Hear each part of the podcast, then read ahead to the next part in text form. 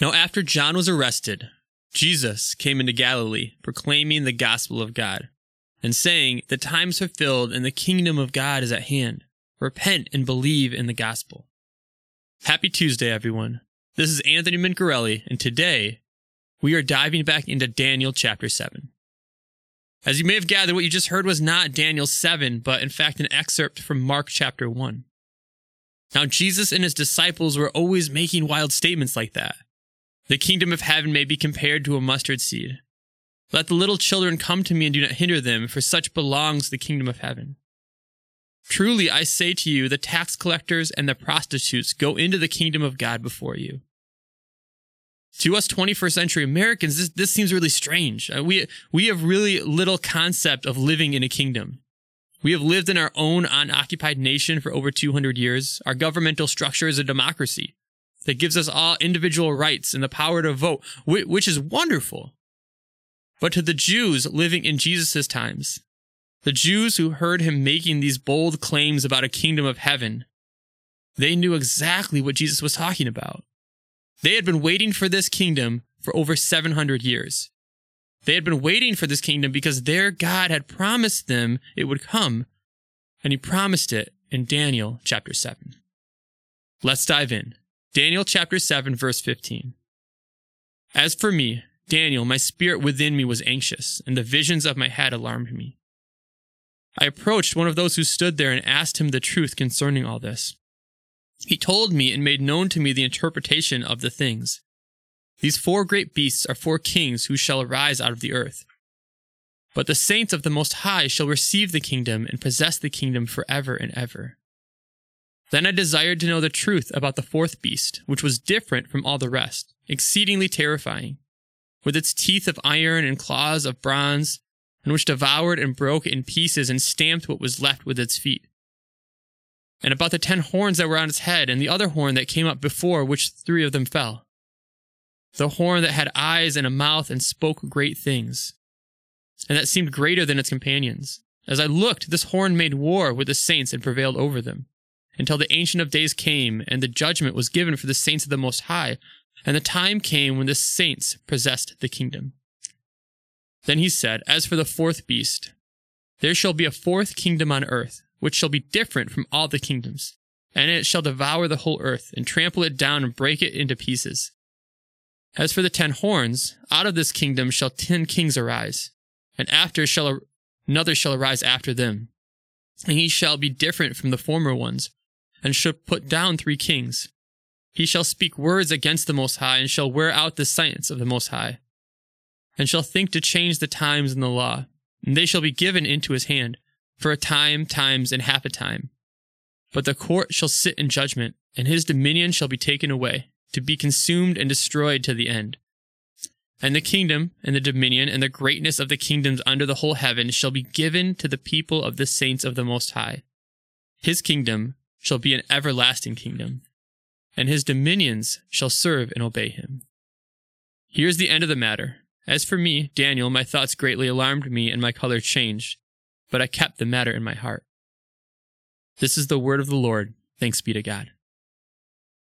If you tuned in yesterday, you heard Mary elaborate for us at the beginning of this chapter how scholars believe the four beasts Daniel saw were specific kingdoms of Babylon, Persia, Greece, and Rome, and how the title Son of Man is the title that Jesus most uses in referring to himself.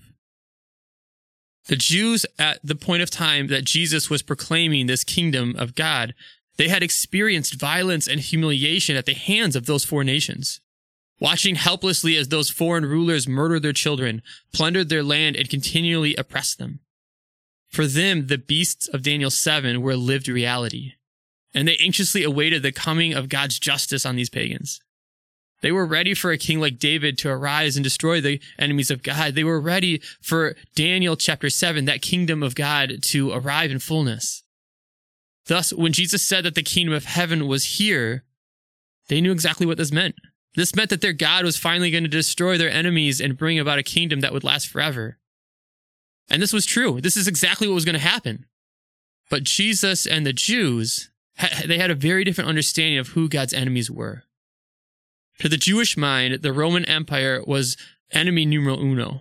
And to their credit, the Roman Empire did eventually fall, but not before the good news of the kingdom completely transformed it. God had bigger plans, though.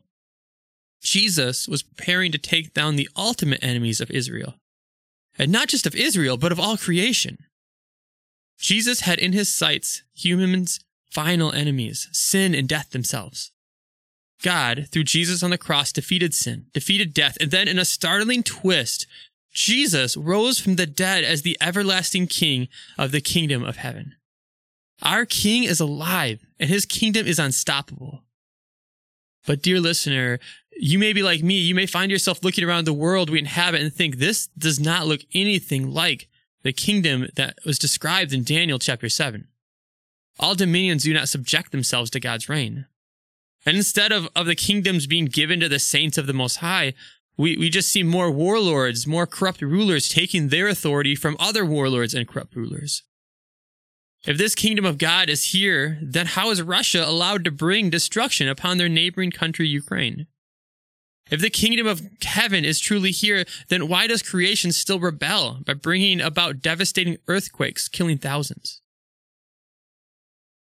Our hope lies in the promise that God, our God, is not finished. Thus, we stand in solidarity with Daniel and his compatriots in Babylon. Evil Babylon may seem formidable. The darkness of this world may seem to eclipse the kingdom of heaven, but God is not finished. Babylon will not have the last word. Greece will not have the last word. Rome, evil, pain, death, cancer, financial struggle, it will not have the last word. God will have the last word. He will make all things right again. So, some of you may know, uh, I, have talked pretty openly about my dad um, being diagnosed with dementia.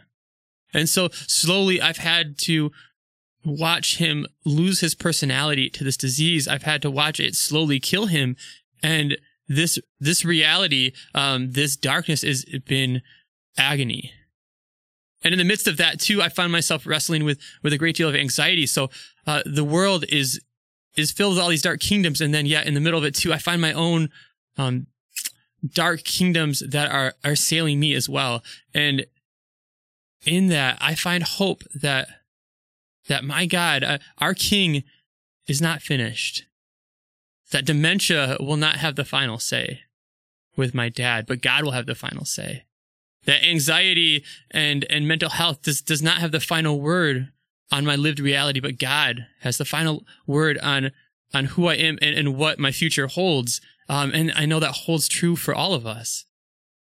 So Daniel's dream ends with what I feel is a really peculiar twist. After the fourth beast is brought down and God takes back all power and authority, it says that the greatness of the kingdoms under the whole heaven shall be given to the people of the saints of the Most High. His kingdom shall be an everlasting kingdom, and all dominions shall serve and obey him. I often had this perspective that God would be king and we would all serve him. The end. But, but here it says that the saints of God will be given the kingdoms of the earth. You and I and the fullness of God's people would be given the kingdoms of the earth, which that, that seems kind of strange until we remember Genesis 1. Because this is how it all started. After God made all of creation, he put Adam and Eve in charge of everything. He put them as rulers of creation to steward it. God is not just going to bring down the, the kingdom of darkness, but he's going to remake all creation and put everything back right the way it started. Recently, I, I had the joy of rereading the Chronicles of Narnia by C.S. Lewis. If you haven't read The Lion, the Witch, and the Wardrobe, I highly recommend you grab yourself a copy. So in that book, Lewis paints us a story where the Christ figure is depicted as a lion named Aslan. Aslan and four human children lead a war on the source of evil in the land of Narnia. The evil White Witch. After Aslan and company defeat the witch, Aslan leaves Narnia in the charge of the four human children, Peter, Edmund, Susan, and Lucy. I mean, Aslan is still ruler of Narnia. He's still there. He, he still pops in and out, has his, his way in, in affairs of the world. But the four human are, are put as kings and queens and they, they continue to have these wonderful adventures in Narnia as they're ruling it, rooting out the final pockets of evil, going on grand adventures and exploring their new kingdom.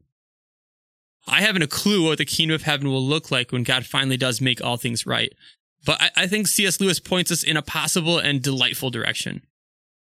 So, my brothers and sisters, when you find yourself overwhelmed by the kingdoms of this world and their dark power, when things like cancer and financial debt, sickness and pain raise their beast like heads, I encourage you to take hope in the promise of Daniel 7. Though the wrong seems awful strong, he is the ruler yet.